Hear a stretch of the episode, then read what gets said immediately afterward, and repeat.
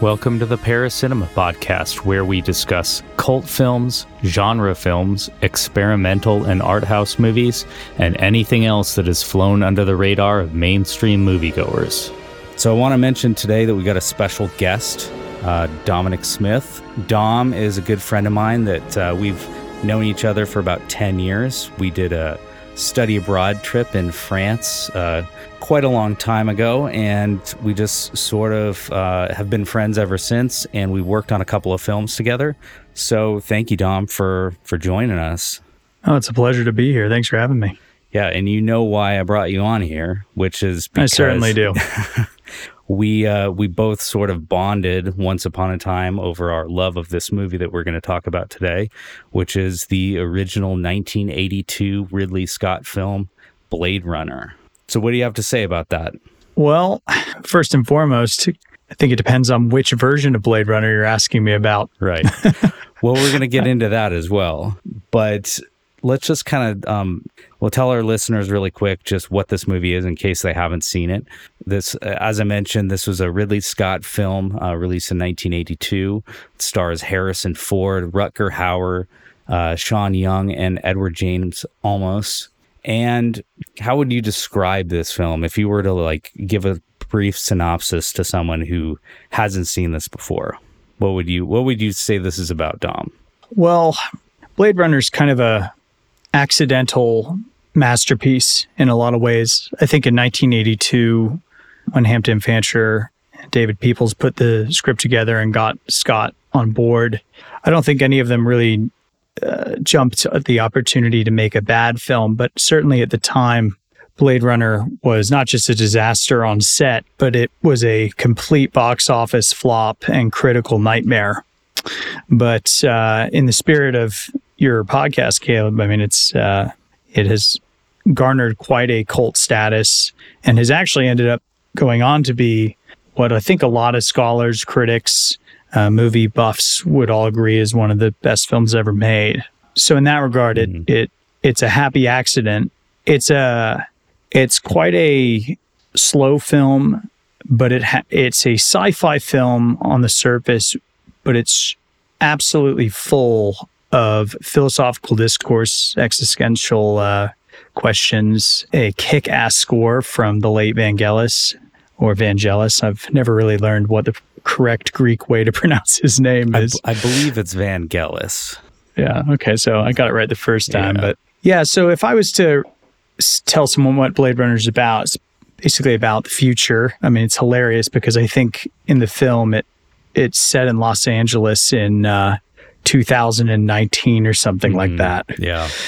And it tells the story of a uh, detective known as a Blade Runner who's tasked with tracking down artificial intelligence robots, if you will, uh, and retiring them, uh, which is a polite way basically of saying killing robots that get out of hand. Mm-hmm. And yeah, that's kind of how I would describe the film to someone who had never heard of it. Yeah, I generally agree with that. It's uh, the the plot itself is is pretty basic, you know, in terms of Harrison Ford's character is the Blade Runner, and he's uh, sort of comes out of retirement to uh, track down these four uh, replicants, almost like they they look human they they sound human, but they kind of have this like superhuman strength because they're bioengineered. Uh, so Harrison Ford has to track these things down and kill them. But uh, there, like like you said, there's a lot of uh, there's a lot of philosophical questions that are raised during the course of this, which uh, I, I think the biggest question is, you know, what does it mean to be human? Is probably the biggest question that it raises for me. And uh, I think we get some answers, but there's a lot of lot more bigger questions at play than uh, than what the the film actually wants to give us. It's it's a more intellectual film than I think a lot of people were re- really ready for when it came out in 1982. Yeah, I would agree with that. I don't think it stops there even. I think the film subtly attempts to ask questions about uh, wealth inequality. I think the film also tries to discuss the nature of whether or not you can prove that you are real yourself. um, whether our memories are real. In fact, I think that's probably the first theme that really ever drew me to Blade Runner was the idea of memories not being reliable. Mm-hmm. Sure. Which is a hard concept to think about, but I think it's also a hard pill for even for your casual viewer to think about. I mean, how much do you really trust your memories? Do they really tell you the truth about what happened? Mm-hmm. Yeah. So I kind of uh, I don't know if I've ever asked you this question before, and I, I know that uh, you've told me before that this is that this is your favorite film. Is that still the case? Yeah. No, I think it's a film I watch or at least try to watch every year, and there's there's not really a month that goes by that I don't think about it. Yeah. It's definitely my favorite film ever made. Can you remember the first time that you saw it? I did. Yeah, I, I, I can I can totally remember that. Uh, when I was ten, my dad had a DVD collection, and um, it gives you a kind of interesting take on uh, how how young I was when I first saw it. Mm-hmm. And I thought the cover of this DVD looked really cool. I mean, if you remember the poster, it's kind of this mm-hmm. iconic sci-fi poster. There's a guy with a cool gun on it, mm-hmm. a couple women, some villainous characters, and then just this incredible cityscape. It's kind of like one of those 80s montage posters that was very much in the vein of stuff like Star Wars and uh, Indiana Jones and that kind of movie poster. A hundred percent. And it wouldn't surprise me if the poster was done by the same artist as those films. Mm-hmm. So, you know, me being 10 and seeing that, I thought, well, that looks like a pretty kick-ass movie but it was rated r so i had to ask my parents uh, if i could watch it at the time which is comical considering how dry mm-hmm. the film is and yeah. uh, there's some nudity there is some nudity but uh, spoiler alert. yeah. Uh, but my dad and my mom, I think they kind of laughed. They, I mean, I think they both knew that uh, not only would I be bored to tears watching the film, which I ended up being at 10 years old, but uh, I just think they thought, you know what, if he wants to give that film a shot, he can. And what's hilarious is the first version of Blade Runner that I saw was not the theatrical cut, it was the director's cut. Mm-hmm. And uh, my parents were correct. The first time I saw it, I was completely bored. There was no action. I mean, there there is a couple of scenes of of gunfighting, but for the most part, there, there's not a lot of um, uh, violence that takes place with uh, guns or lightsabers or you know the traditional mm-hmm. sci-fi uh, fantasy fare. Um, a ton of action. Yeah, not really at all. And the script went way over my head. I had no idea what was being discussed half the time. I was just far too young to to, to watch the movie, and it wasn't mm-hmm. until mm-hmm. uh, I got properly into cinema. Um, I was about uh, somewhere in high school. I might have been a sophomore, or junior in high school. That I uh, gave it another watch, and suddenly it was it was like having a religious experience. It, the film made me look at my own life, humanity, everything that I thought was real in a different light. And that's the power of any good art is it makes you reevaluate your own life. Mm-hmm. Yeah, absolutely. And you know, I have a similar um, experience as you in that uh, the first time I saw it, I was also fairly young, and I didn't I didn't get it either. You know, it was kind of interesting because um, I didn't know what the film was, and this was kind of uh, I want to say this was the early '90s, uh, maybe '93, '94, something like that, and I was really big into collecting movies and home theater. And at the time, I kind of had this, like, even though I was really young, I had this distaste for VHS tapes, which almost everything was on. But so I was kind of on this journey of collecting laser discs, and laser discs were the pinnacle of, of home theater at the time because you know you had the closest thing that you could get to to to the actual cinema because you know the movies were letterbox the quality was much much better than VHS and so but it was really the letterbox movies that like really fascinated me. However I was I I want to say I was at Target one day with my mom and I was just kind of browsing the movies there and they were all they only had VHS there but I was bored cuz my mom was like shopping and doing something else. So I was looking at the movies and I saw in like the bargain bin this copy this VHS copy of Blade Runner and I had no idea what it was. But the thing that kind of caught my eye was that it was in letterbox, which I'd never seen a VHS tape that was letterbox. And for those of you who don't know what letterboxing is, it's the film is presented in the original widescreen aspect. So you've got the black bars on the top and bottom of the TV. Now, that's fairly common now, but back in the 90s, the only way to see these kind of movies was typically on Laserdisc. So, anyway, I was fascinated and I bought this tape and got it home, watched it, and I kind of had the same reaction. Like, I didn't connect with it. I didn't, I had no idea what was going on. And it just seemed a little slow and boring to me. And again, I was probably like 14 years old at the time. And it wasn't until years later where I picked it up on DVD uh, that it was the same kind of thing. I was like, what the hell is this movie? This is just this amazing experience. Like I, I, and I think that as you get older, at least for myself, like the more I watch it and the more I get older, the more relevant it becomes. I mean, this movie is just aged very well at this point, but at the same time, like as you get older, you start to ask these deeper questions about the meaning of life, the meaning of humanity, and all of these things. And these are the questions that are being ra- raised in this movie. And so I, I do think that it is uh, a movie that you kind of have to. It's really designed for a mature adult audience that are going to really think about these things on a deep level. Yeah. So yeah, I don't think it's for children. no, I mean I uh, I don't disagree with you at all there. I, out of curiosity, what was the VHS version of the film? Uh, it was actually the director's cut, Okay. and yeah, one of the things that I was going to bring up is, uh, you know, for us to talk about is like, you know, what are all these versions of of of it out there? And I want to say that, well, we know that there's a theatrical cut because you already mentioned it, but are are you pretty aware of all of the different uh, the differences in all of the cuts? I'm aware of a lot of the main differences. So, for example, the voiceover narration is in the theatrical cut. Yeah. But before um, we dive into kind of the differences, I think it's worth pointing out for any listeners that part of the reason that this film has so many versions is because it was such a disaster to get made in the first place.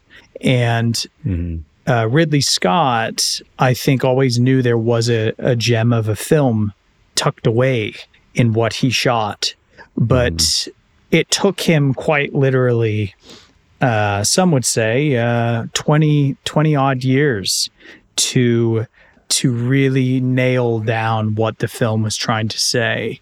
So I don't know if you want to talk a bit about why it was such a disaster and what the main differences are, but I just think it's worth uh, stating that for the listeners that this is a this is a film that took not just the the filming time in production time, but it also took 20 years of post production even after the film had come out, re-edits, everything.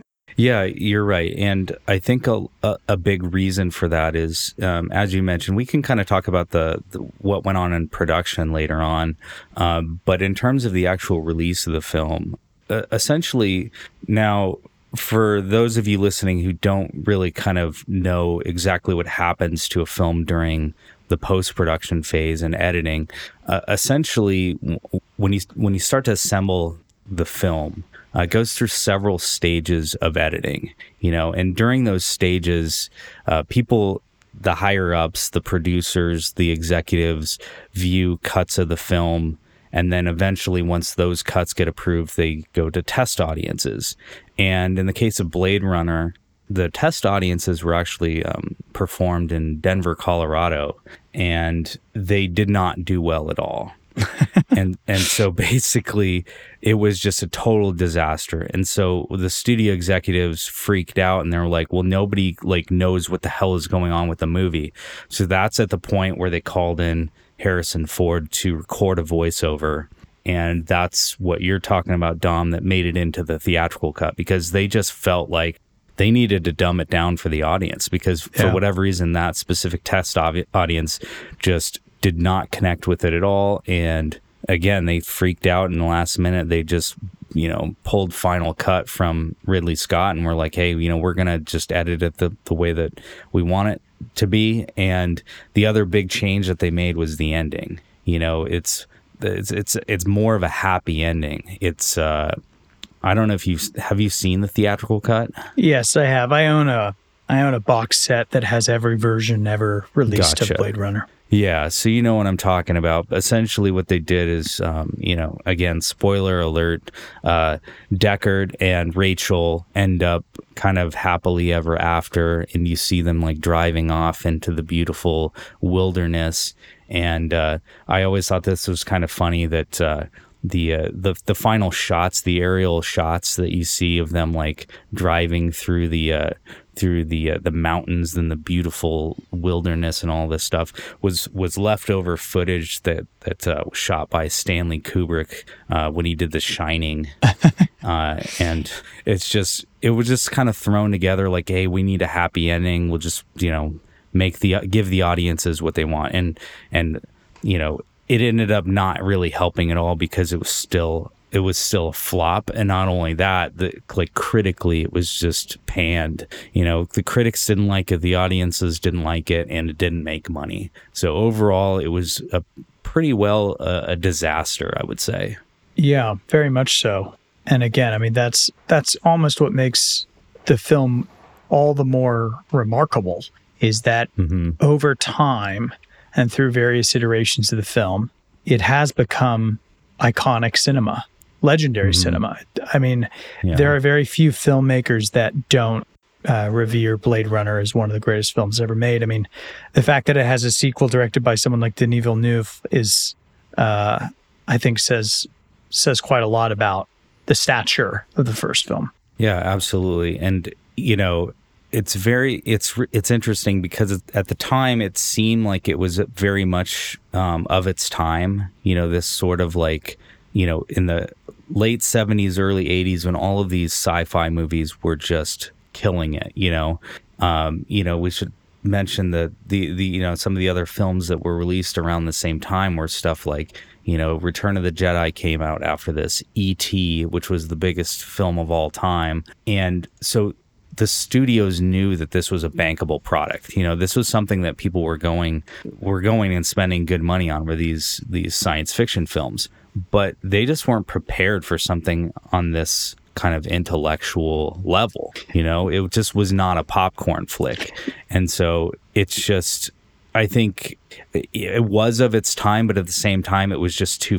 It was it was too ahead of its time. At the same time, I guess is my point. Yeah, and I mean, it's not to say that the studio didn't do all that it could. I mean, from a business perspective, I think they uh, were doing all, uh, some of the right things. I mean, for for starters, they hired Ridley Scott, who is just coming off of his landmark debut film.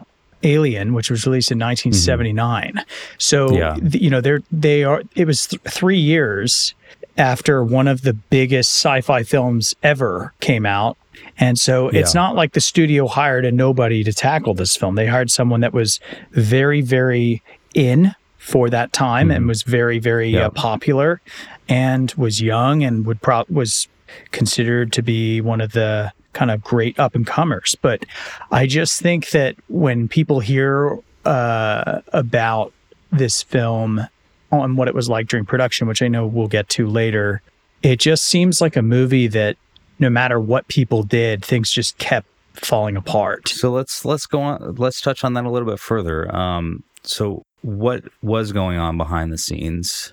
Oh well, it's funny because uh, there's a there's a beauty that how do I put this? I'll start with the first main issue was pr- the production design was a disaster. Um, they built all the sets on Blade Runner, and Mhm. it was I think at the time quite an undertaking because if you've seen the film, right, the the sets are pretty incredible, and I think it's part of the reason the film still holds up today, much in the same way that Alien still holds up today. I mean, both of the, these films look like movies that, honestly, Kaleb could have come out in the '90s. The sets mm-hmm. are so spectacular. They there's so much attention to detail that they do look real, and I think that's partly why people were excited about this film when production began. These sets were being built, Sure. but I think the the scale was just too much for the production design team. I mean, mm-hmm. they had things breaking all the time. Uh, there was a heavy amount of water usage on set. I mean, it's raining in practically every scene, and the rain eroded paint. The rain destroyed wood on a half of the uh, things they constructed. They were constantly having to tear things down to move it because the shot couldn't be set up appropriately based on the parameters of what they were building.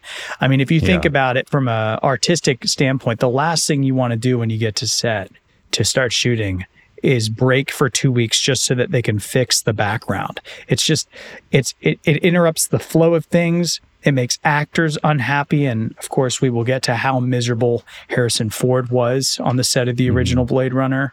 hmm It just was not a comfortable atmosphere. And most of the Blade Runner box sets today will include um, a documentary. It's actually quite a long documentary about the making of Blade Runner. And I believe it's called, I think it's called Dangerous Days hmm but it's basically a documentary co- that's chronicling just the absurdity of how crazy the set was and, and just what it was like. There's, there's only really one other film I can think of that was as as chaotic, and that's probably Apocalypse Now. hmm Sure. Yeah, another one that was legendary for just like the horrendous production. Yeah, so yeah, Harrison Ford mentioned that as well, just how miserable everyone was on set and uh it's uh it's kind of I mean in a way it sort of adds to this the stress that you see on screen. Like you can see his attitude in his character. You know that it's that it, some of that had to have been influenced about what was what was going on on set.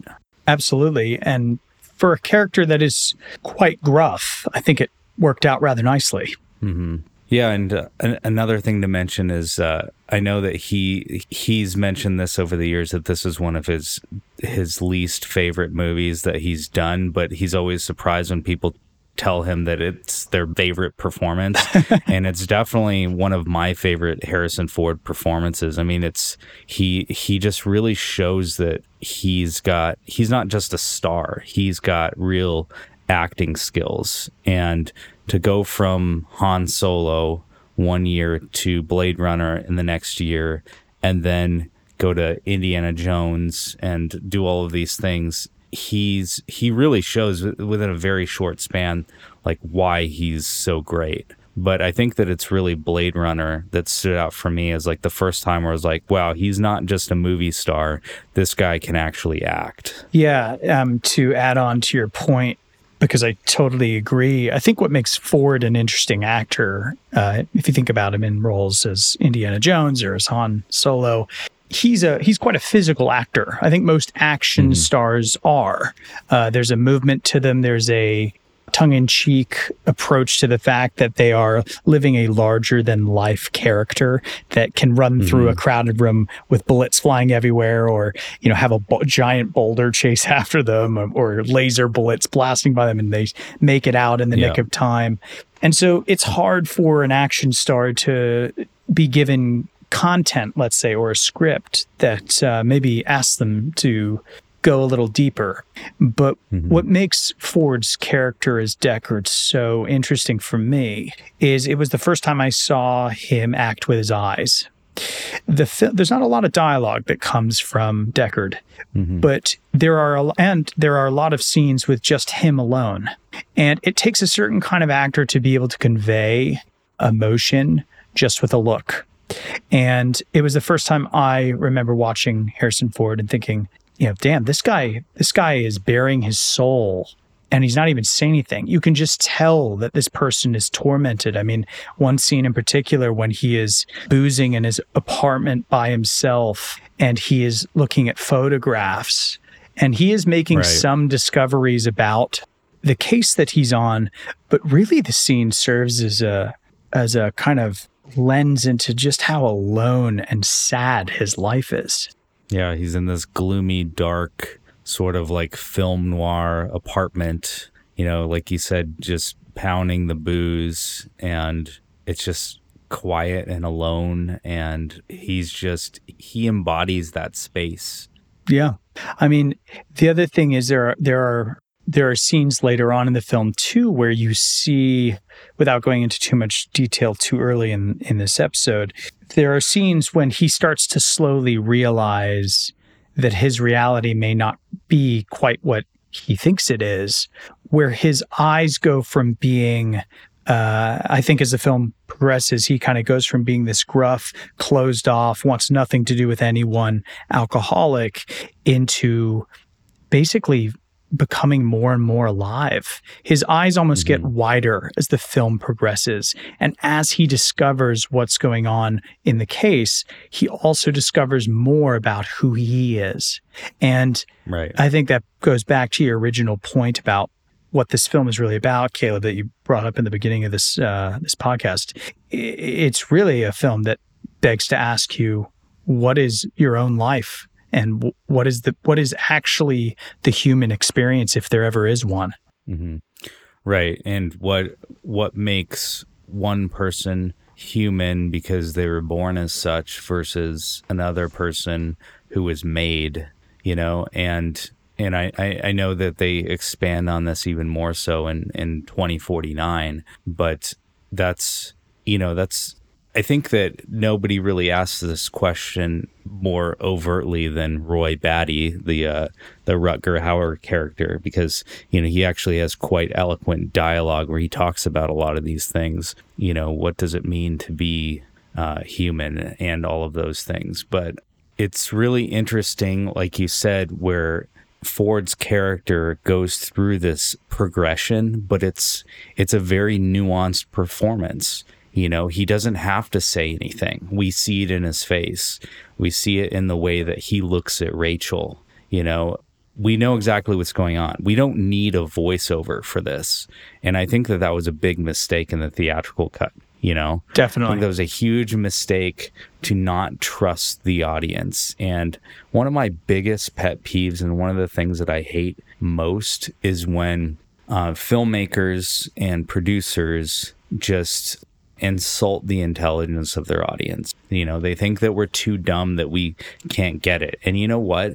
If you can't get it on the first screening, which you might most likely will not, that'll encourage you to go back and watch it a second time. And I'll tell you what, like I've been watching this movie for almost 30 years now. I can't tell you how many times I've seen it, but every time I see it, I, I see something new. I see something that I missed on a previous screening. And there's so many layers to it that those and that's what I love about a film. I don't want you to just give me the answers to everything. I want to be able to figure out things for myself and make my own analysis. I, I couldn't agree more. Um, and again, I think that's why this is a film that has stood the test of time and is still discussed today. And more importantly, it has sequels made about it. I mean, it's you have to mm-hmm. make a certain kind of film for anyone to even consider a sequel. And uh, this isn't even a film that necessarily needed one, but uh, it it it is a it's a it's a remarkable film in that regard. I I wondered if um, we could talk a bit about Roy Batty's character and Rutger Hauer. Mm-hmm. Because while we're on the subject of the acting, I, I, I think we we do need to obviously mention that in my opinion, at least, you might disagree with me. The best performance in the film is from Rutger Hauer. Mm-hmm. And I think part of that stems from the fact that a lot of his lines were improvised, including what I would consider to be the most memorable, most important line in the film. Mm-hmm. All of these moments will be lost in time, like Tears and Rain, which was improvised as well. Mm-hmm. Yeah. But what makes Rutger Hauer, um, I think, to your point about the themes of the film, uh, you know, what does it mean to be human? I think Roy Batty's character really captures one one pretty universal truth for humanity, which is hmm. we are on a ticking time clock. We we're, we're only around for a short amount of time as human beings. Some people live to be 10 years old, some people live to be 100 years old. And there's no yeah. there's no real finite date, but what makes the replicants, the the AI, the robots in Blade Runner's universe so interesting is that they know when they're going to die because there mm-hmm. is a clock set from their birth, if you will, that if you flip onto the human psyche, you start to empathize with Roy Batty's uh, quest to quote, and this is the line he says to to his creator, I want more life. And it, the question then is, you know, if you knew that you had an ex- expiration date, would you spend your entire life attempting to figure out a way to live longer? Or is that something that is is death one of those things you only welcome when you feel that you've had enough time? Mm-hmm. And that's just one small aspect of the kind of themes that we're discussing that Blade Runner puts out there.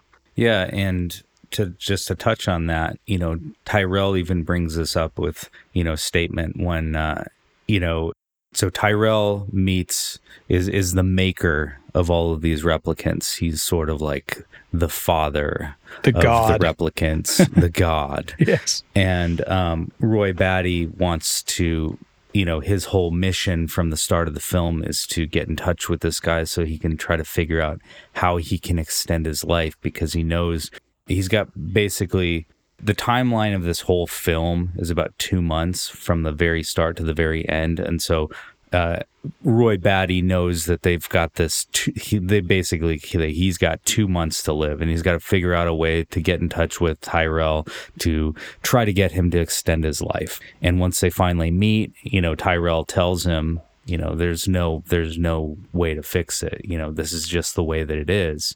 But one of the things that he says to him is the you know is the light that burns twice as bright burns half as long. And so what he's suggesting is that you know these these replicants were were built to be better than human. I mean, they're they're what is their uh, their their phrase is More human than human. yeah more human than human right so they've got this superhuman strength they've got all of these abilities they've got advanced intelligence and all of these things but at the same time they've they've got a four year lifespan right? And you know we learn later on that that they're trying to figure out a way to extend that. And that's you know when we're introduced to Rachael we see that that's the case. And the way that their uh, their way around these the problem of these replicants kind of losing their mind and going going batshit crazy is to give them these memories. And that kind of touches on what you were talking about earlier in the podcast where you know memory serves one of the biggest themes in this film because now we've got these replicants that are more robotic and the new generation is more human because now they've got all these human memories but they can't tell they they don't know that like Rachael doesn't know that she's a replicant you know she thinks that she's human At least until later in the film. Yes, right. Initially, um, you know, when uh, Deckard is sent over to the Tyrell Corporation to put the machine, so to speak, on her to test to see if she's a replicant, she gets farther than any other replicant that he's ever tested because she, because of the fact that she doesn't actually know that she's one. Um, but it's the memories that make her more human. And so that that kind of feeds into that question like okay these things are essentially like almost like clones of humans. You know they're biological but they're just they're made instead of born. So w- but what makes them less human than us just because we were born you know? Um, so I always find that an interesting uh, aspect of it, but the uh, the fact that there's these memories that they can these replicants they're fake memories but they can remember back to their childhood and so forth that makes them think that you know they, they have no idea that they were just made So on the subject of, of memories, you know, out of curiosity, I don't I mean I'm gonna ask you this. How many childhood photos that you look at do you actually remember being taken?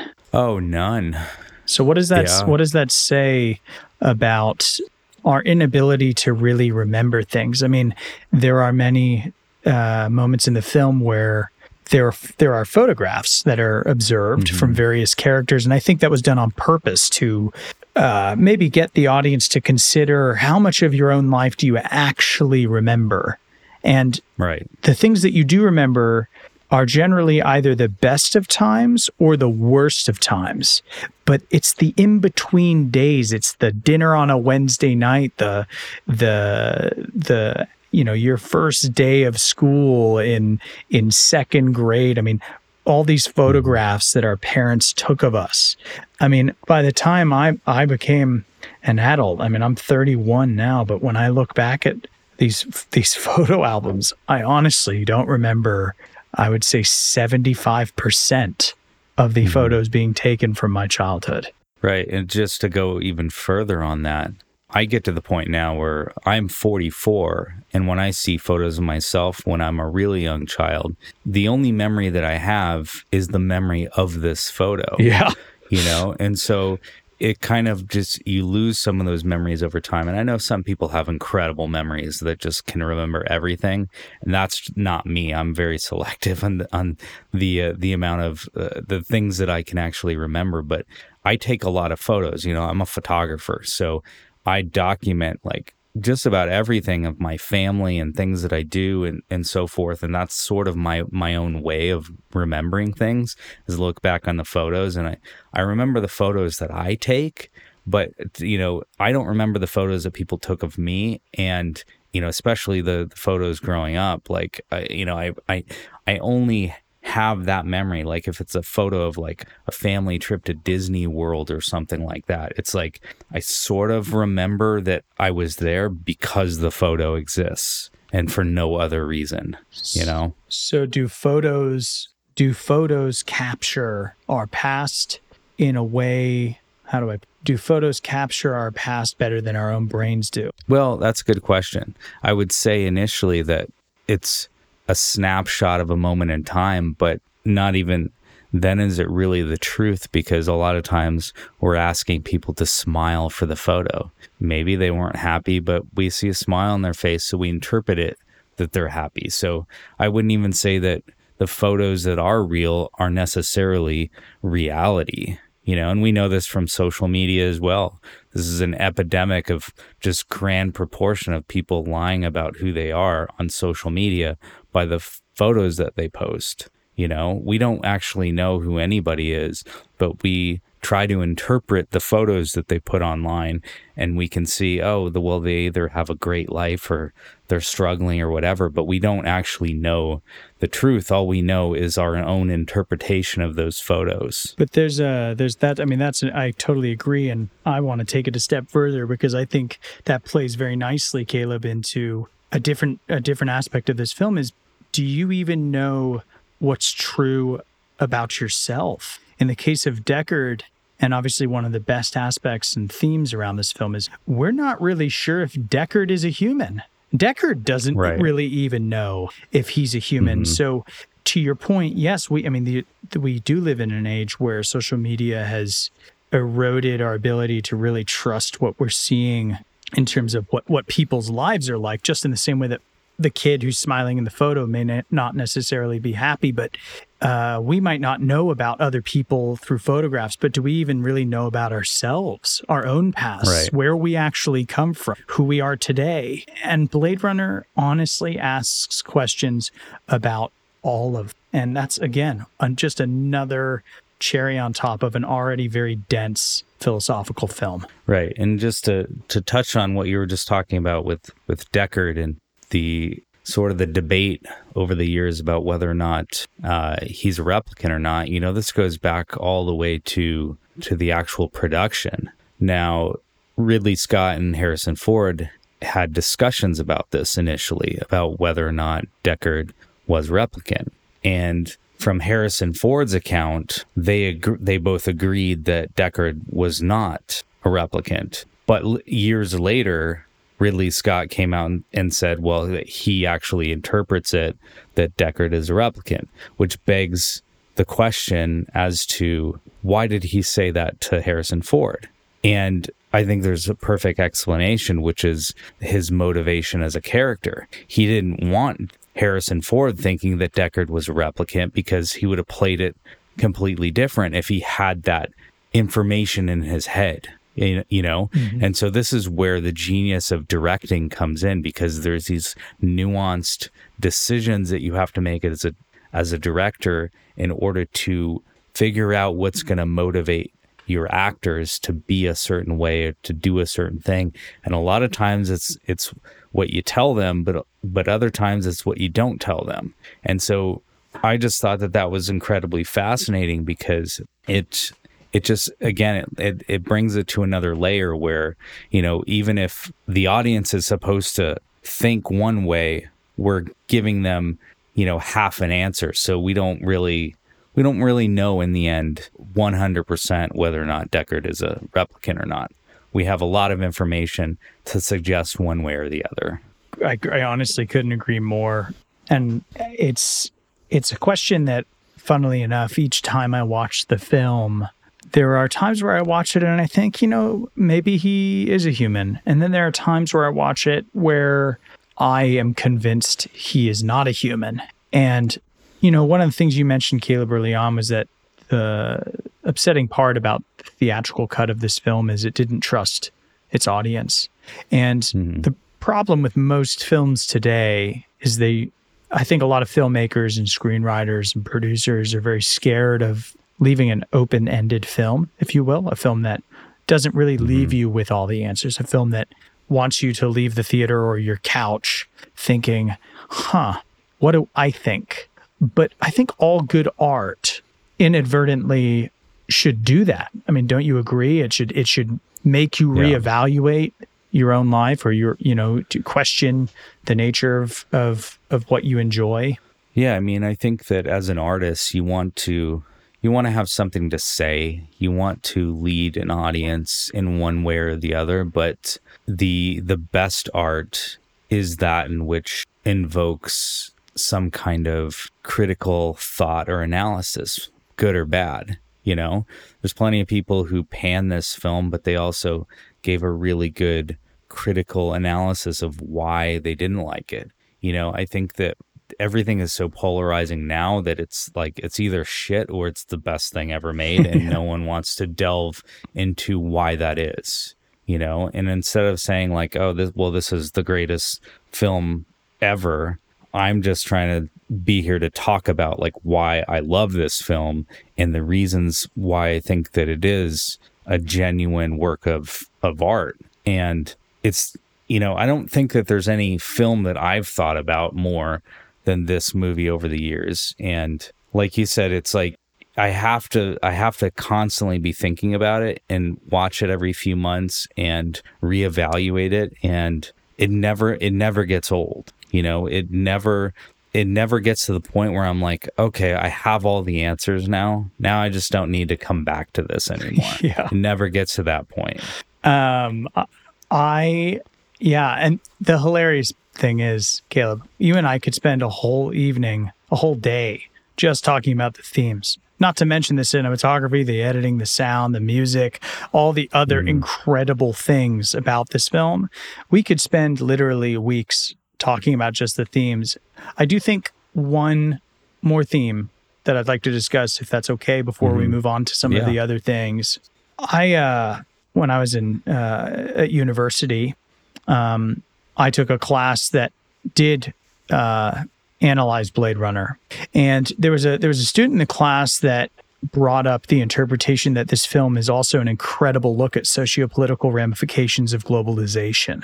Mm-hmm. And I, I, just wondered if we could maybe touch on that because once that uh, interpretation had been brought into my kind of uh, thought process when watching the film, it also changed the way that I could choose to interpret the film.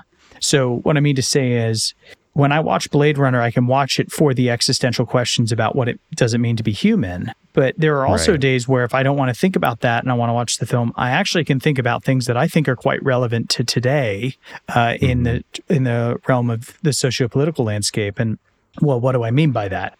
The film takes place in a in a not too well at the time not too distant future, despite the fact that we're well past 2019 or whenever it's supposed to be set. Right. Yeah. Um, there is a hybridization of language. It's set in Los Angeles, and yet it might as well have been a city that combines Beijing, London, Seattle, and uh, you know countless mm. other cities in the world. People speak um, with a language that seemingly combines Japanese with English and other kind of Asian and Germanic languages. Uh, right. Uh, there's a a dystopian kind of world where corporations run everything. It's not even that clear as to whether there's even a government. You have the incredible opening shot of the cityscape, and all you really see as the camera moves across the sky is this vast, vast city of industrialization. Mm-hmm. And the crowning jewels are all corporate headquarters. There are posters of Coca Cola ads everywhere you look. The neon lights right. kind of don't really read in any discernible language. It almost looks like if you took katakana symbols from Japanese and smashed it into hieroglyphics. It kind of it doesn't mm-hmm. really make any sense, but I think the film envisioned a world that we are moving closer and closer to, which is this transnationalism where borders don't really dictate the culture. And I don't know, I wanted to know what you maybe thought about that within the context of Blade Runner. Yeah, I mean, it's definitely the first thing that you kind of see before you know anything about this movie. You kind of don't even know where it takes place. You know, we find out later that it is Los Angeles, but initially in the first few scenes, it's like you said, it kind of like reminds me of like a cyberpunk neo Tokyo sort of um, landscape. And it's just, you know, it's very much different from the the Los Angeles that we know now, which is you know typically you know palm trees and and, and blue skies and beautiful weather and this no rain, no a, rain. yeah, it's just a dystopian nightmare. Which you know, uh, on another level, the that makes this more relevant is just the whole idea of climate change and global warming was kind of in, in its infancy. Uh, that just the, the the theoretical science of global warming back in the 70s and the early 80s was kind of new, and so, but it's totally relevant to what's going on today and, and what we know of what's happening with the world. You know, obviously it didn't happen that quickly, like you said, like we're past 2019 now, but there's it's definitely saying something about the way that our world is changing. And I think that it, it hit the nail on the head. And in terms of just the globalization, you know, we, again, we aren't quite there yet, but at the same time, like this, this movie came out well before the internet and social media and all of these things that allowed us to really connect on a on a global level and I, and so I think maybe that's not exactly happening in our cities the way that Blade Runner foresaw it, but it's happening in our everyday lives, you know, just in the way that we are able to communicate with each other and you know we're more connected to people around the world than ever. The film the to your point the film almost kind of what interestingly shows people speaking multiple languages mm-hmm. everyone still understands one another. It's kind of a it's kind of an interesting thing. Like there are scenes where Deckard will be being spoken to in some kind of mm-hmm. Asian sounding language, but he'll respond in English and there's a there's this kind of weird universality of where you're almost wondering if there's like live translation going on in their heads. And obviously if you think about someone like Elon Musk with what he wants to do with Neuralink what Google Translate has done we're moving mm-hmm. towards a world where the things that used to separate us no longer do.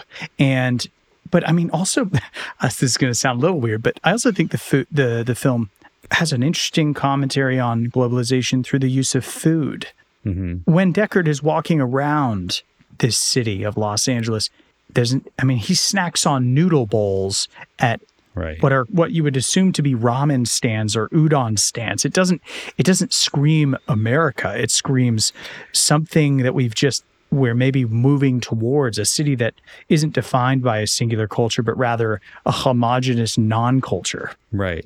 Yeah, it's it's true. I mean, you would think if I would think about how things are in Los Angeles now or in Southern California, there's a huge, you know, Mexican American community that uh, you know you you see a lot of people that speak Spanish and it's kind of to to your point like a lot of times like people speak spanish to me and it's like i can't really speak spanish but i'm i i can understand what they're saying. Yeah. And i can sort of communicate back to them and they sort of understand what i say back to them in english. And so there is sort of that blending of the of the different uh, communities happening but on a I, I think on a little bit different level than what was portrayed in Blade Runner. But it is interesting because um, the the Asian influence is definitely there, and I think that that was sort of a thing that was um, kind of a fear in the 1980s with the the rise of of Japan and Japan is sort of like this economic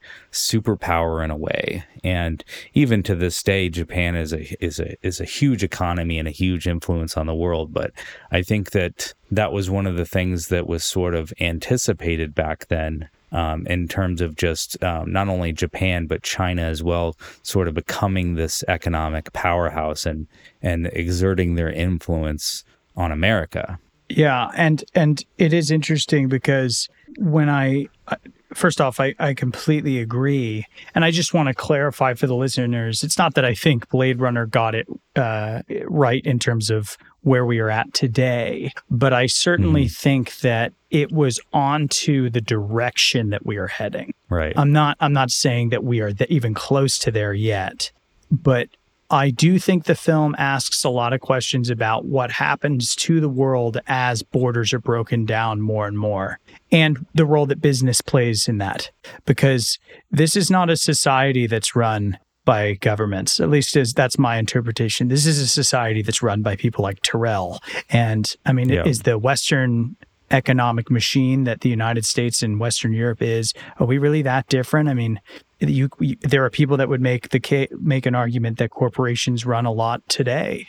So while the tone and certainly the stylistic take on where the future is at is uh, we are not even remotely close to, I do think the film mm. um, does offer some interesting questions as to where we might be going. Yeah, I totally agree. And it's interesting to think about in science fiction films in general about like you know what it, what did it get right and what did it get wrong and um, I think that in terms of the themes it it got it all right you know in terms of some of the technical details about technology and the way that things uh, are today um, in terms of the economics and the the socio political aspects of things. It's not exactly right, but the theme the themes, like you said, are are have really um, uh, spoken to what's happening in in the world in 2023 and so i think that that's one of the reasons why the film continues to be relevant it doesn't seem like an anachronism it, it seems like it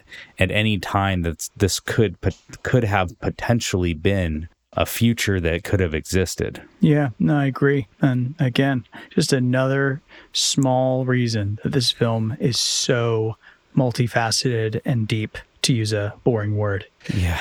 I mean, there's there, there's definitely a lot of layers and there's so many things to unpack and that's why uh, you sh- you shouldn't just watch this film one time and then just make an analysis on that. You just got to watch it a few times. It it demands a lot, but if you give it your time, you get rewarded. I agree. You really do. So I know you kind of touched on this a little bit earlier with the uh, the Roy Batty character, but do you have any specific scenes or moments in the film that that are your favorite? Yeah, I think the obvious if let's let's put it this way i like to talk about things as though they are objective and things that are subjective so i think the mm-hmm. objective best scene in the film is roy batty's tears and rain monologue there's a power mm-hmm. to it there's a symbolic nature to it he releases the dove that he could crush and kill just like tyrell has done to roy batty but he makes mm-hmm. he takes the high road he releases the dove. And in that, it's in that moment that you realize that Roy Batty, while he is the bad, the antagonist, if you will, he's he's not really a a mm. bad guy. He's just doing what I think most humans would do if they if they were in their same in the same position. However, my yeah. favorite scene personally, the subjective best te- uh, scene for me, is actually the scene with the first Voight Kampff test. It's at the beginning of the film, and it's with mm-hmm. Brion James. Do you remember the character of Leon? So the film yes. opens up with this this interview, and Leon has just gotten off of his spaceship theoret- uh, from a colony well, way out in the universe that presumably does mining. And right. he's been given this uh, Voight Kampff test, which is like a test to indicate whether or not the robot is broken or not. And or to tell whether or not someone is a replicant or not as well. Correct. Yes, and I think actually your your your uh, I think it's more applicable with what you just said. That he's being tested uh, to see if he is human or not, and that's probably mm-hmm. because he has illegally broken away from the colony out in space and is pretending yeah. to be human to get by.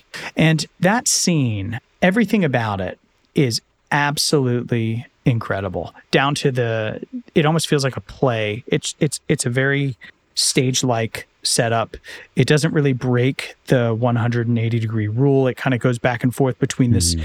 uh, this uh, interviewer and the interviewee, and there's a question about empathy, about a turtle on its back baking in the hot sun. You know what a turtle is? Of course. Same thing. Never seen a turtle, but I understand what you mean. You reach down, you flip the tortoise over on its back, Leon.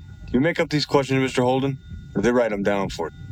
The tortoise lays on its back, its belly baking in the hot sun, beating its legs, trying to turn itself over, but it can't. Not without your help. But you're not you're not helping. What do you mean I'm not helping? I mean, you're, not, helping. Why is that, Leon?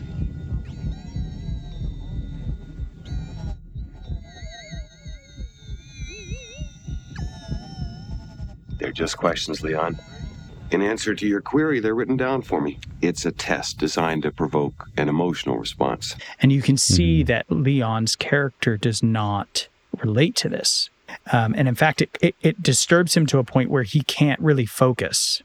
And mm-hmm. what's interesting about that scene for me is I can't tell when I watch it if if he's not empathizing with the turtle that's baking in the hot sun, or if mm-hmm. he feels that he relates to the turtle baking in the hot sun because by the end of the right, film he is the turtle he's the turtle right anyway then yeah. he gets asked a question about his mother and there's just this iconic line before he just you know shoots the hell out of this interviewer mm-hmm. uh, where he says let me tell you about my mother and i think for me that scene as a tone setup for the film is just it's just mm-hmm. spectacular. What about you? What's your favorite scene? Yeah, I, I do love that scene. Um, everything about it, just the way that the the fan the ceiling fans are slowly spinning yeah. and there's just an epic amount of smoke in the room and the light is pouring through the the the windows. I mean, the cinematography I mean, and, the entire film is amazing, but that scene in particular and the way that they shoot interiors in this film is just absolutely incredible. Um, so I love the look of that scene. You're right; it builds this tension and asks these like really interesting questions. Um, if you've never seen the movie before, you're kind of in this mode where you're wondering what the hell is even going on. It's just like this guy asking this like almost like SAT style questions and um, the other guy's answering them. So we don't really know what the hell is going on yet. So it's very like, um, it's very much like a mysterious, tense moment. So that is a great scene. Um, I also love the Voight-Kampff test scene of Rachael. And uh, for similar reasons, as uh, the the the questioning of Leon, um, where in this case we have Harrison Ford's character uh, Deckard, he's the one doing the interview of Rachael. And at first he he just assumes that she's human because Tyrell sort of suggests that.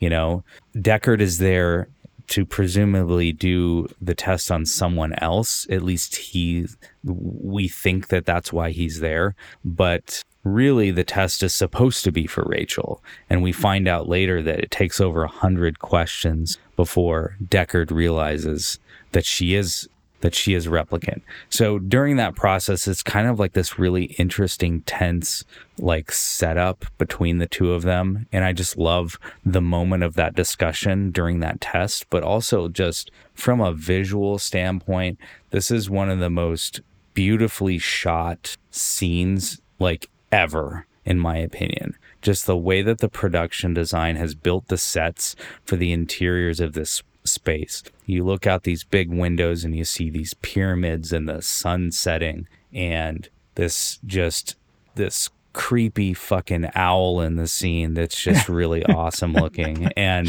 just everything about this scene is just it's a perf- it's a perfect scene in my opinion. And um, i just really love it. So but i again touching back on on you i have to agree. I mean the the roy batty scene at the end is is definitely the most memorable. It's Um, it's the one that hit the history books we'll talk about, you know. yeah. And um, one thing, one other thing that I'll, I'll kind of touch on um, is, you know, you mentioned Roy Batty is sort of releasing the dove at the end and he could crush it, but he also does the same thing with Deckard. You know, Deckard is is hanging off this building and he's it's raining and it's slippery and he's holding on for dear life and he's got one hand on this ledge and he's about to fall and With broken fingers nonetheless.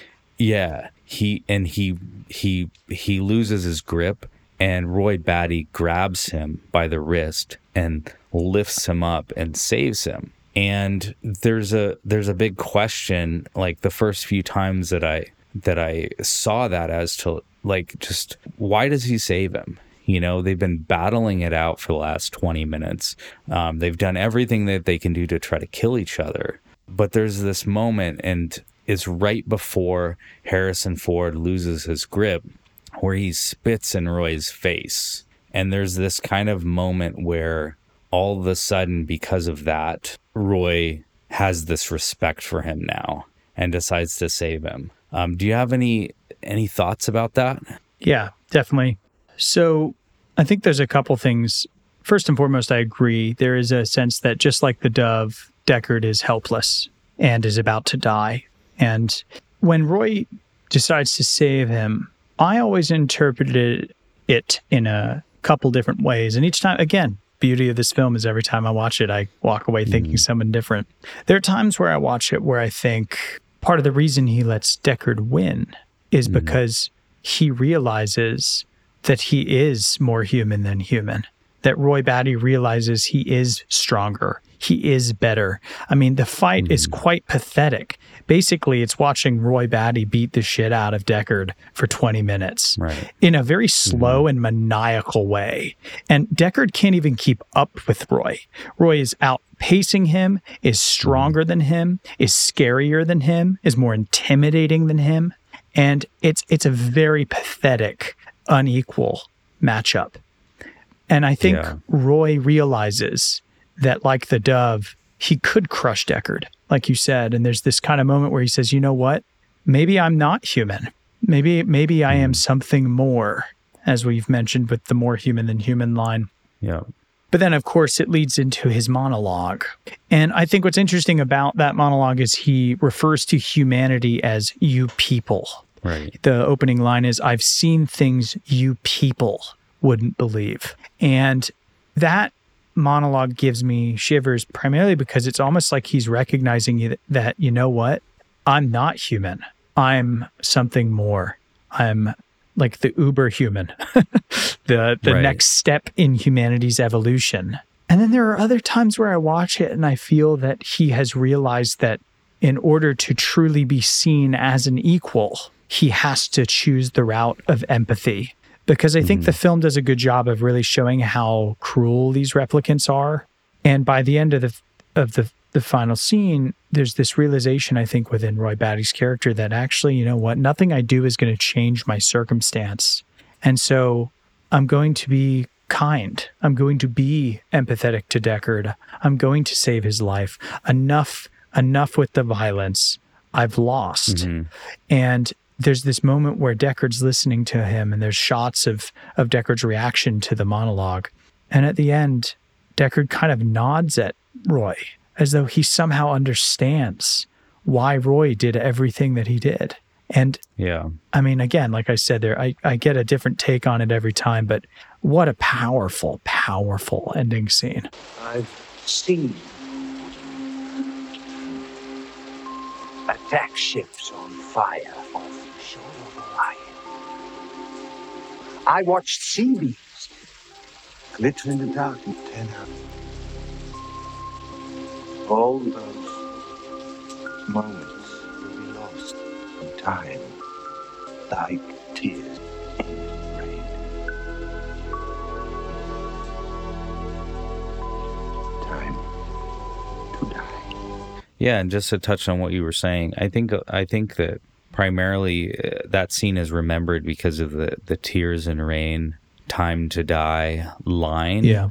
But it's almost like the more important line is the moment where he says, I've seen things you people wouldn't believe. And and I, I see that as kind of a powerful line because that's like to your point, kind of the moment where he realizes that he ha- he has sort of transcended humanity. So even though he is going to die, it doesn't matter because he is something more. Yeah, I mean uh, that's that is does I mean I couldn't agree more. That's that's truly how I that's I would say if I watch the film a hundred times, I probably feel that way eighty percent of the time. You know, eighty out of a hundred times I feel that way. You're making me just want to watch the film like now. you know? Yeah. So, I mean, every time I talk about this movie to somebody, I'm just like, fuck, why am I not watching this right now? Yeah. You know, it's like, it's, it's just so good every, t- every time and it never gets old. Could we um could we talk a bit a bit about the score because you know that my background is I came to film quite late uh in life, not as soon as let's say some of the people I went to film school with. Yeah. And music is my first love. And the score from Vangelis is there are there are t- I own the vinyl of it. I I, mm-hmm. I will put on the score sometimes and be whisked away to a place that I can't even emotionally describe. I think it's one of the most beautiful and powerful scores for a sci-fi film. I mean, it's not done in the way that like John Williams Star Wars is done or or any any i- other iconic scores. This is deep listening.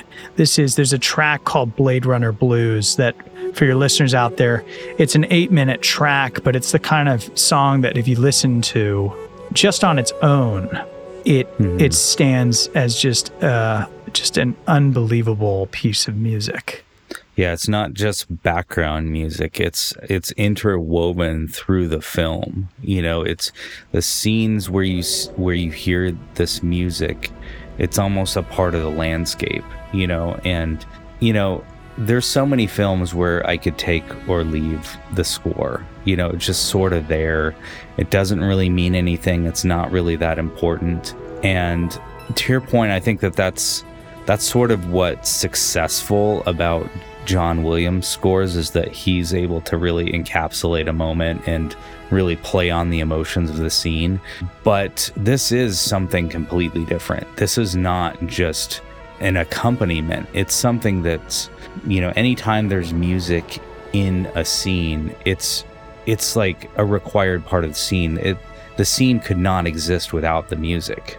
Yeah, I mean, and I agree. And and what also makes this in particular this score so interesting is not only does it have an original score, but it also has an original song.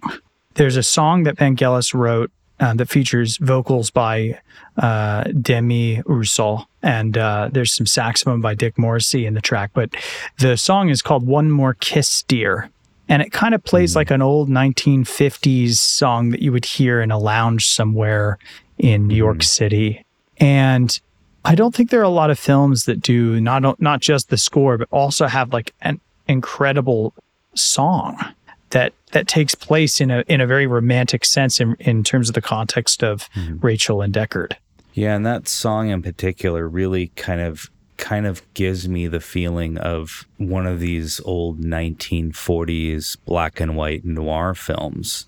You know, and in a lot of ways that's what kind of inspired a lot of the look of this film, you know, in terms of the cinematography with just, you know, streaks of light coming through windows and everything is dark and it's very low key lighting and it really feels like a film noir and then when you hear that song it really just kind of puts you it really puts you into that into that same kind of vibe Yeah, no, I agree. And I just want to clarify for the listeners, I may have misspoke.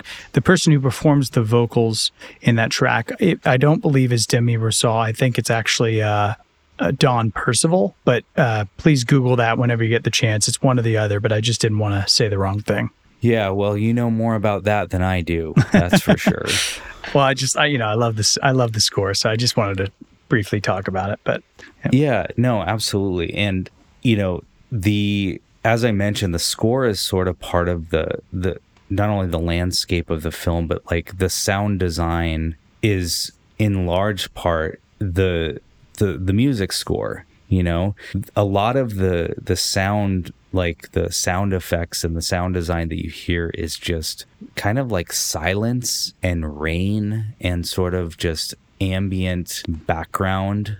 And so because of that you know a lot of a lot of the film it's like just deckard on his own you know doing his thing. That music score becomes so much more important you know it becomes not only the music but part of the sound design in general Oh, 100%. And to your point, actually, uh, Vangelis did a lot of the sound effects for the scenes and built them into his tracks. So there are beeps and boops and, and TV noises and radio noises and weird sci fi noises that are literally built into the track that yeah that take place in the scene.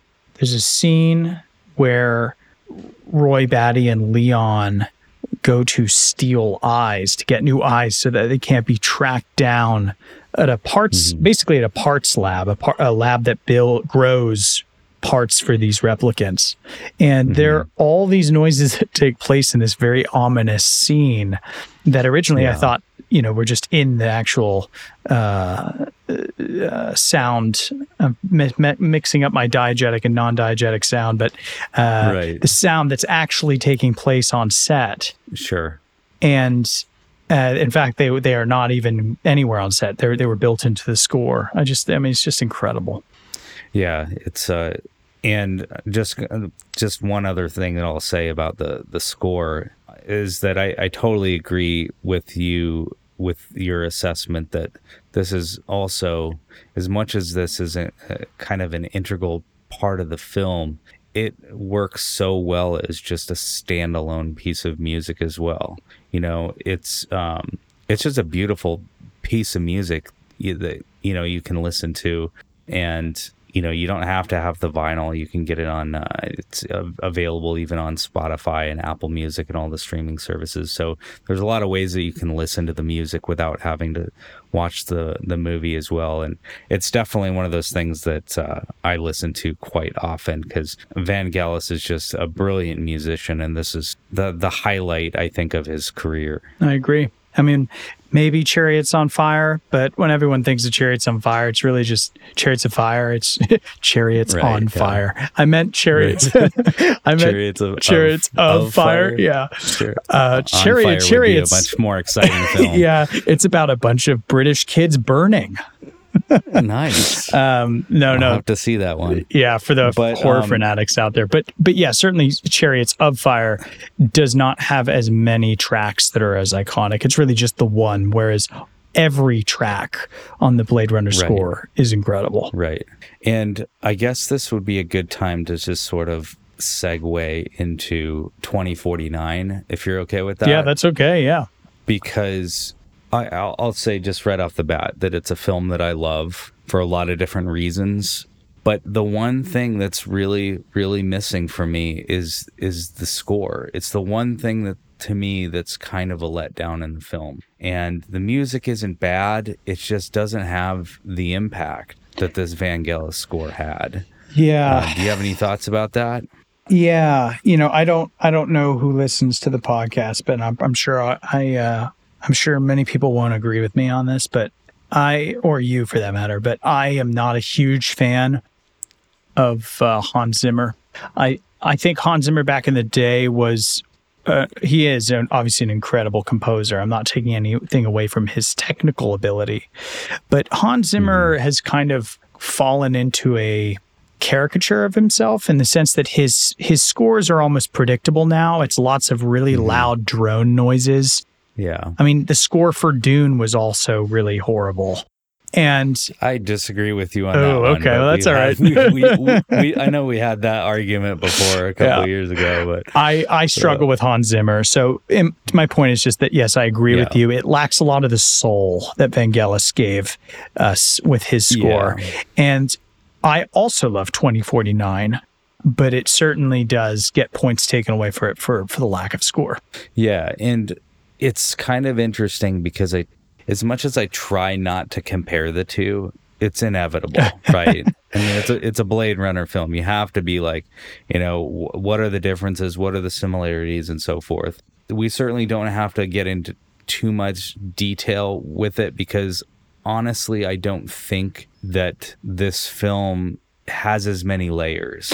I don't think that it's as as quite as deep as the original.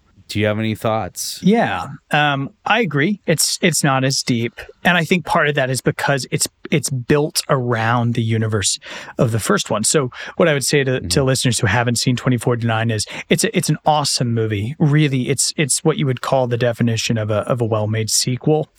It doesn't try to be deeper than the first, and I admire it for that. There's a almost a understanding from the directors and the writers that they aren't trying to give you the same sensations that a lot of people who love the first Blade Runner uh, got. It- It's almost a film that captures the soul of the first one and runs with it. And Right. what I what I would finish up with in that regard is I think 2049 is is deep. I wouldn't I don't know if I would say it's not deep. I would say it is deep, but it doesn't really give you any kind of different questions. So what I mean by that is if you watched Blade Runner 2049 on its own having never seen the first Blade Runner, I think people might viewers might get to similar questions as they got you, they would have gotten from the first one. Yeah, I would agree with that. It's it works well enough as a standalone film. Yeah.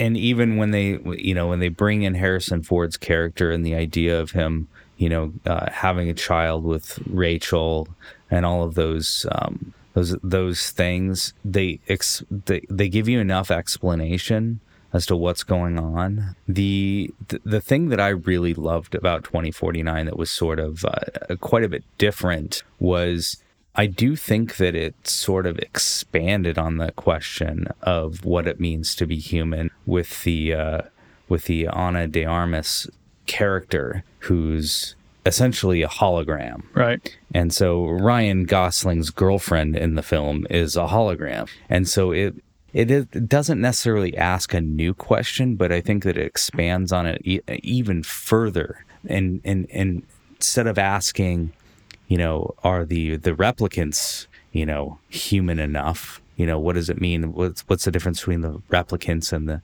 humans that are born? But now we have these free thinking uh, artificial intelligence holograms that can essentially do almost all of the things that a human does just without the body. Um, so I thought that that was really interesting and just really well uh, well done characters overall. But in the relationship between her and Ryan Gosling was just one of my favorite parts about the f- the film.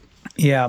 I think another thing that I'll say is for 2049, I don't I think the villain, obviously everyone talks about Jared Leto, but I actually think the the character who plays or sorry, the actress that plays Love, Sylvia Hoeks, her mm-hmm. character is actually for me the most interesting part of the film. Yeah, Her character is hell-bent on the destruction of of good and that's and I mean that in all senses. She's she is a robot that hates. And there's I don't know, there's just something about her performance that gives me shivers every time I see mm-hmm. that film. The question for you is do you think the cinematography is better in 2049 or in the original? you know, it, it, this is a really painful question. So thanks for asking it. so, in case anyone doesn't know, my my background is a, as a cinematographer and as a photographer. So these are the the visuals of films are, are kind of the things that I analyze to death. Here's the things that I love about the original. As we mentioned, I love the film noir look, the just the way that the uh, the light is captured through windows. I love that it was, you know, shot on film. You know, just everything about the way that that film was shot is just, I think it's perfect. However, Blade Runner 49 is what I would consider the greatest achievement in cinematography I think I've ever seen. that's that's high praise. I love it. It it is. I love it. and it's it's unbelievable. I mean, the the first time I saw this movie in the theater, I was just absolutely blown away. I mean, we should mention our, our, our friend Roger Deakins won the Oscar for this film and I was going to riot if he didn't because well, he had been nominated just- like a thousand times prior. yeah. I mean, he's he's he got his moment to shine in this, but he was just let loose. I mean, the, some of the things that they they did, and you know, the uh, I don't even know how to describe some of these scenes, like where uh, you know they're in the uh, Jared Leto's office building, and there's just like light shimmering off of water, and just just things that have never been done before, and it's unbelievable to me. I mean, it's just on another level, and I'll watch this film forever just to look at the shots that were captured. And you know, the one the one downside is that it was shot on digital cameras, but that's more of a personal nitpick and really doesn't take away anything from what the accomplishment is. But yeah, it's it's I got to give the edge if I'm comparing the two films which which had the better cinematography. It's 2049. I think I probably agree. I don't know if it's the best cinematography of all time. I love that you think that, and I certainly don't see it. I can't think of a lot of criticisms to to not give it that, but uh, Yeah. you know, it truly is just an uh, incredible, uh, incredibly Yeah. beautiful film. yeah i mean not to take away from all the the amazing cinematography achievements over the years and that could be debated forever but this was just one of those movies where when i saw it i just could not even believe what i was seeing and that's that's kind of a rarity for me. And I, it's it's a welcome surprise. And so um yeah definitely um you know if you're going to see this movie for the first time try to watch it on the biggest screen that you can possibly get. Uh, you know the fortunately we're living in a world where you know you can get an 85 inch tv for practically nothing now. Yep. so it is uh, we are living in peak home theater right now uh, but uh, it was definitely something of an achievement and uh, I, i'm glad i was able to see it in a theater Me too. Um, and and for listeners out there, I also would point out because Blade Runner is such a the original Blade Runner is kind of a, a cult uh, classic, if you will. I would also highly recommend if you are able to. Not everyone is it going to be able to do this, but the film does get re-released for occasional Friday nights uh, or Saturday nights in cities at movie theaters. Highly, highly recommend seeing the original Blade Runner on the big screen if possible. I've done it twice now, and it it is just it's one of those movies that when I see it on the big screen, it makes me angry that I didn't get to see it in the 80s when it came out. fortunately the uh, the new release since I, I think they they they restored the the original prints in 2007 when they did the kind of definitive The final cut. uh, edition. Yeah, the final cut. So basically, what they did, I mean, we didn't really touch on this, but essentially, they took the director's cut um, and changed some of the color uh, grading and redid a few of the visual effects, just very minor visual uh, fixes of the film. And then they did a, a new audio mix and then they re-released it into theaters in 2007 and that's typically what the version that you get on blu-ray and and it's now available on 4k blu-ray and all of the uh, the theatrical releases that you're referring to dom are all that version now so um, it's probably even better to see it now than than what uh, was available in the 80s That's a good point. That's a great point. so yeah, I mean, this is um, what I would consider the definition of a cult film. You know, a film that was widely hated and panned when it was released, and now we look back on it 40 years later as as you as you put it, a masterpiece and one of the greatest films ever made. So I don't really know exactly what the future is for for Blade Runner, other than rumors of Amazon making a television show. Do you know much about that? You know, I, I, I really, I really don't. I know you had mentioned to me the other week uh, in your email to me when uh, when you asked about doing this podcast. You brought up the twenty. I think it's Blade Runner twenty ninety nine. I think is the working title. Right. I think it if it's done well, I don't see a reason why it will necessarily be bad. Certainly, uh, it would be cool as a kind of crime neo noir limited mm-hmm. series. But as with most things that are given sequels, the question always has to be why does this need to be made? Why? Right. What? What is? What are we going to be able to uh, say that perhaps we didn't get to say the first time? And 2049 got to ask some similar, albeit very different questions. I mean, for one thing, mm-hmm. the protagonist in 2049 is a robot, so immediately you're put into a different kind of set of shoes for that film. But yeah. I think uh, the question always has to be why does it need to be made? So I just hope the people who are making twenty nine ninety nine, if it does get made, are thinking about that every step of the way and not just doing it as a potential cash grab. I I agree, and you know it's always I think important to just ask the question like yeah you know so what? So what you're making this? Like what who's who's gonna care? You know give us you know besides expanding on the universe which is kind of like what everything is doing right now. Everything is is intellectual property. You know everything is just a franchise. You know what's what's the point? I mean you bring the, the, the it's going to be a series we know that much but beyond that we don't know what it's going to entail. It's going to take place 50 years later. It's going to be a tv series. It's going to be on amazon. That's basically all we know at this point. But to your point like is this something that we even need? You know how is this going to and how can it even be even on the same level as uh, two masterpieces you know i mean you're not going to have the same you know, you're not going to have Roger Deakins shooting it. You're not going to have Ryan Gosling starring in it. You know, you're not going to have Harrison Ford. You're not going to have Denis Villeneuve directing it. I mean, so you're already starting from this like you're already got to dig yourself out of this hole. And then on top of that, you're doing a series, so now you've got to create a bunch of episodes and try to like string people along for 10 or 13 episodes or whatever it is that they're going to do. I mean, I hate to be like, you know, the skeptic here, but I just don't really see a reason for it. I'm with you. you know? I'm with you. And that's and that's why I'm that's why I'm saying, you know, I if it does get made, I just hope that there's good intentions behind it. I would hate for this series to be made by a bunch of bad actors. The, what I would really love to see is like another alien movie that incorporates even more of the Blade Runner universe. How about that?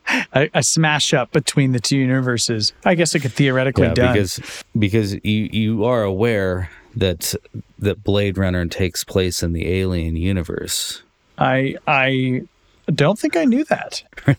There's a few details here and there that suggest that uh, that uh, they do share a universe. Is there like a so, like a small uh, homage to the Weyland Corporation or something like that? yeah, we got our. Fo- this is something that I uh, I came across a while back, and for some reason didn't even think about it for this podcast. But so I posed this question to Bard. We're, we're going to see if Bard can answer the question for us. Okay. All right. The short answer is maybe there are a number of clues that suggest that the two franchises may share a universe.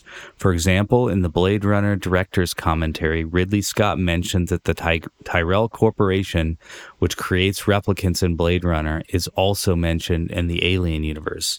Additionally, there are a number of visual similarities between the two franchises, such as the use of neon lights and flying cars. I don't know. Take that as you will. I mean, I, I don't know how I feel about it. I think right. I think it's wishful thinking. Yeah, I, I I like to wishfully think. Well, it would be pretty badass if a bunch of replicants were sent out to kill kill a bunch of aliens. Yeah, yeah, yeah. There was actually something else. There's one other thing that I saw where something on the on one of the, the monitors in the original Alien film was like the same screen readout as something inside the uh, the Blade Runner spinner. That's that's cool. Yeah, so it was like the exact same thing. So they either just like reuse something like that or it's you know it's one of those things where you see some crossover like that and it makes you think but you know they did have some they did reuse some things in Blade Runner, like the Millennium Falcon. Oh, You know, yeah. the Millennium Falcon was used as a uh, part of the landscape when they were building the model for for uh, the Los Angeles cityscape. Wow, that's that's I don't know if amazing. you- I had no idea. Yeah, you can kind of see it in one of the early scenes where um, they're flying through the the city, and it's like the they it's literally a, a model that they took of the Millennium Falcon, and it's standing upright. I'll, Wow. I'll, I'll send you a screenshot, but yeah, there's a lot of little Easter eggs like that that you can look up. But that was just you know one of those things where you know the the visual effects were done um, by Industrial Light and Magic that also did Star Wars, and I think that that was sort of a nod to Harrison Ford's character being in the film. So they sort of hid this Millennium Falcon, and unless you really know what you're looking for. It just looks like a, a weird shaped building, but then you look at it clearly and you know that it's the Millennium Falcon because it's obviously the shape of a Millennium Falcon. and it's just like you can never, once you see it, you can never unsee it. Let's just put it Oh, I way. can't wait to see the the screenshot. You've got to send that to me. Yeah. So so yeah, it could it could with the the whole alien uh thing on the monitor, they could have just reused something because they had it. You Yeah. know, it was a I'm sure it was expensive to make graphics to put on a computer screen back then. But that is one of those things that people suggest, oh, well, it's in both movies, so that must be in the same universe. So I think there's a few little things like that. And I mean, you can't help but wonder if, uh, you know, Ridley Scott had some of the in the back of as well. Perhaps. But they're interesting to think about whether it's true or not. Yes, that well, there's certain yeah, definitely interesting. Yeah. So I guess we can probably go ahead and wrap this up. Do you have any um any anything any kind of a final take or anything else that you want to leave our listeners with? Sure. I think I think Blade Runner is as Kaleb and I have really really mentioned it it's a it's a movie that tackles a tremendous amount of uh, questions and it doesn't really answer them concretely but it's the kind of film that with repeated viewings can give you I think what Virginia Woolf would have called kind of a, a sense of fleeting truth. And what I mean by that is it teaches you how out of control we really are from knowing certain things about what it means to be human. So, to put it a different way, I think what makes this film so intriguing to me is it almost reminds me of the futile nature of questioning your own existence because it it doesn't really make the case that truth will ever be found. Mm-hmm. But there, despite all of that, despite the existential pressure that this film puts on you, the end of the film leaves me with an incredibly wonderful sense of hope. And I think that's that's really what I wanted to to, to finish on is as Deckard makes the decision to run away with Rachael. I'm not talking about the theatrical cut here. I'm talking about every cut afterwards Yeah. There's a really beautiful scene where Deckard uh, makes the decision to run away with Rachael. And as he's leaving his apartment, he sees an origami figure of a unicorn. And that has its own meaning in the film. And I'll, we perhaps didn't really get enough time to talk about that, but there's a line, an, uh, a voiceover from, from a line earlier in the film, which is, it's too bad she won't live, she being Rachael. And then it mm-hmm. finishes with this really somber line, but then again, who does? And Deckard nods almost past the camera after picking up this origami figure that's been left outside his apartment. And it's this mm-hmm. kind of hopeful note of we're never really going to find the truth. We're never really going to know what it means to be human. We're always going to be questioning these things. But at the end of mm-hmm. the day, it shouldn't stop you from living the way you want to live. And I think that's a really poetic and beautiful tone that the film leaves us with after being quite uh, dark and existential and, and kind of uncomfortable to think about. It does leave you with Right. this sense of, you know what? I might never know the answers, but that's okay because I still have a life to live. And I think that's uh, the the power of Blade Runner is it it's almost it's almost Buddhist, right? Life is suffering, but if you accept that, you might find some peace along the way. Well, I couldn't have said it any better myself, so I'm just gonna I'm going to leave it at that and say that once again, I think that anyone who has not seen this film should go watch it um, at least once. And if you watch it once, you should watch it twice. But I'm really thankful for you to come on here, Dom, and talk with me about this. It's always fun chatting with you about movies, and uh, it's this is a kind of a discussion that we've we've had on and off over the years, but uh, never to this deep of a level, you know. So it was really uh, really good to uh, kind of dive deep into all of these things. And as you mentioned, we could probably talk all night about this, but we gotta stop it at some point. So um, thank you again for uh, for being on here and talking with me about this. Oh, it was my pleasure. Thank you so much for having me. Yeah, and I will just mention also that uh, Adam wasn't able to uh, join us tonight, but uh, he'll be on our ne- next episode, and um, it's his uh, it's his his choice to uh, to uh, pick the next topic for us. So I have no idea what our next episode is going to be, but we'll we'll talk about it shortly. So thanks everyone for listening.